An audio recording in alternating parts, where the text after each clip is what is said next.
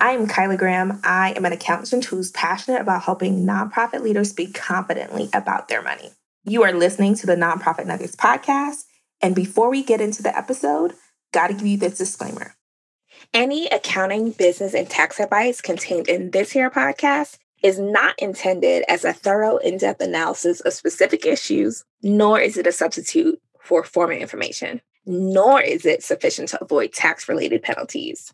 If you have specific questions that you need advice for, be sure to schedule a strategy session and not solely rely on information in this podcast.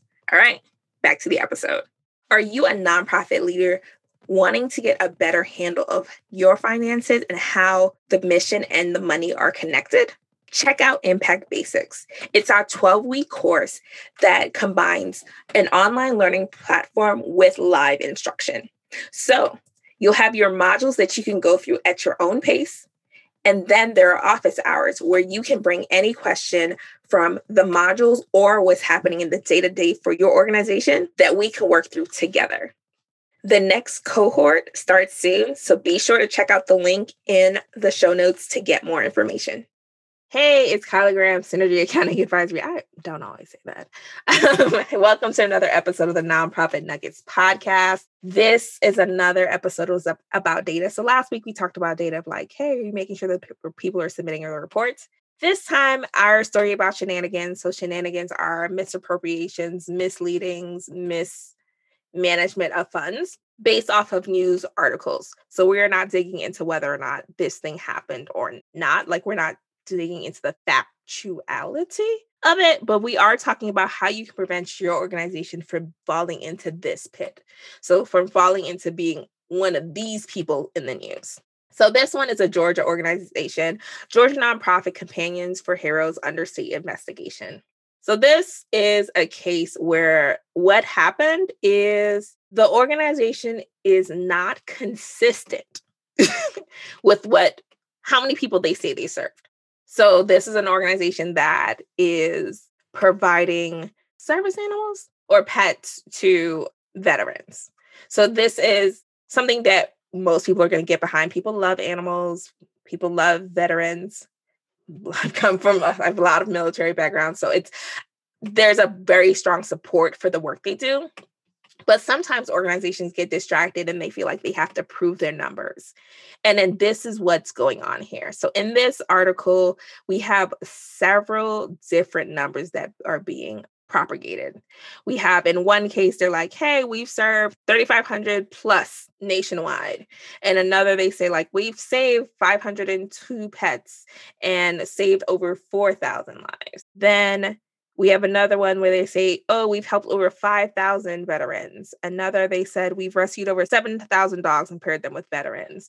Another, they say that they've paired 634 dogs with veterans. So you can see this is wild. So, like, we're going from 500 pets to the potential of 7,000 pets within the same supposed time frame. Why is this a problem? The lack of consistency leads to a lack of trust how do you stop this lack of consistency? You have to have a shared way of communicating. What counts as a rescue? So, does the rescue only count once you get them placed with a veteran, or does the rescue count from the time you have picked them up? So, regardless of what ends up happening to them, does it when does it count as we've rescued, and when does it count as we we've helped the veteran? Does the veteran returning the pet count being clear about what that means is how you make sure you have the same consistent data. So, in the accounting world, it happens very often. The idea of what the development team says they've raised versus what accounting fundraise, and there has to be some sort of communication back and forth so that's consistent. So even if you say the different numbers, you can back into one another.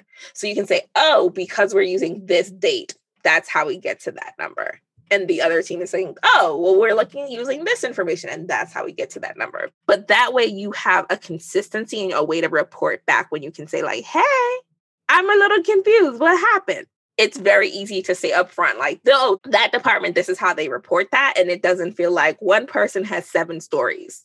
So if your organization does not have a consistent way of reporting your data, get one really consider who you might need to work with. We will put some contacts. So we have Amanda. So you know, Amanda Wallander Roberts, I'm probably always sharing something from her. So she also, in addition to grants, she also does some data work.